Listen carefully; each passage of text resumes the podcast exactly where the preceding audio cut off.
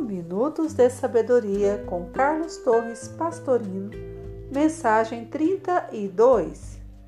Acate com respeito todas as religiões. Cada homem tem o direito de escolher o caminho que prefere.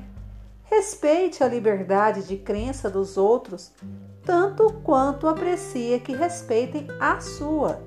Não discuta nem procure tirar ninguém do caminho em que se acha, a não ser que seja procurado para isso. Respeite para ser respeitado.